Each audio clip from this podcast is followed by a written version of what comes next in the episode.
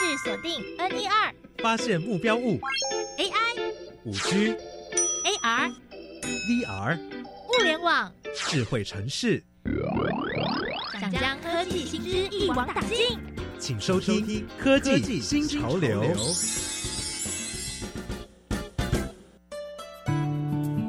欢迎收听《科技新潮流》，我是季杰，今天要带大家了解以太坊。那以太坊它的底层技术是区块链，如果要运用在物联网的应用是如何的？今天我们会举例让你知道。而在进行今天的节目之前，我们先来听街访。等一下呢，再请台湾大学的廖婉君教授好好的跟我们做分享哦。科技，Do you know？你觉得以太坊吸引人的地方是什么？以太坊。不再限于虚拟加密货币的应用，且更具扩展性且容易开发。它是一个开放的系统，不过跟其他区块链的项目不同，以太坊的交易费用比较低，可以不用支付实体的货币，并且能隐藏个人化资讯。我觉得以太坊吸引人的地方是智慧型合约，因为节点的执行是分开的，执行城市的人需支付手续费给各节点的矿工或权益人。大家好，我是国立台湾大学廖婉君教授。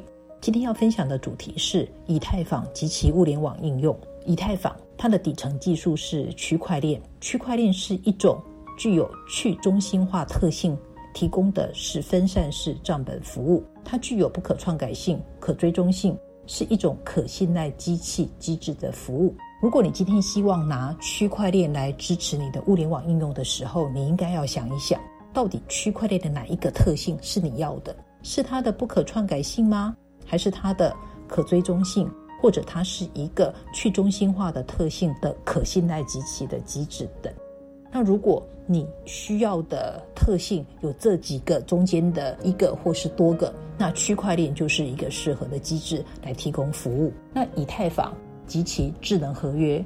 就可以提供非常有效率的运作。那我们以下举两个例子来做说明。它第一个呢，运用的是区块链的可追踪性及不可篡改性，来做到溯源的这样子的服务。比方说，你希望知道产地在哪里，它的产品、它的来源、它的原料、它的整个运送过程，那你就可以利用区块链来达到这样的目的。那另外一个呢，你可以透过区块链的不可篡改性及可信赖机器机制的服务。来做数据的集合跟监管的工作。那比方说，我们如果把它运用在游览车的管理上面，那我们都知道，游览车及游览车司机很多都是靠行的。游览车司机有很大超工时的问题，另外就是他的行车路线是需要经过规范的，他有没有遵循这个规范来开车，这个是需要经过监管的。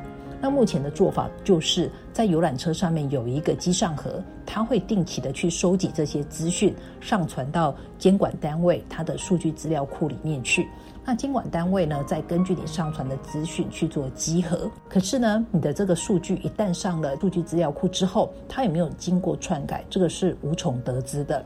所以你如果要提供一个具有公信力的集合的服务的话，你可以。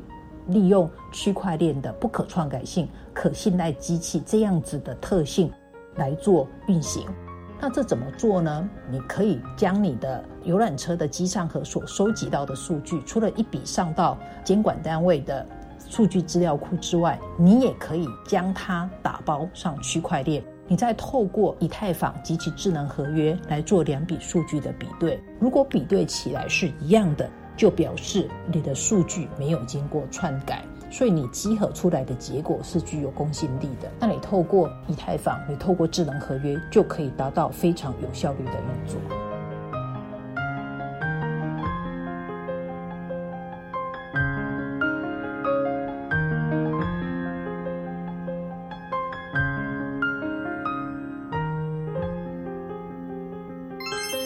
非常谢谢台湾大学廖婉君教授的分享，科技新潮流，我们下次见。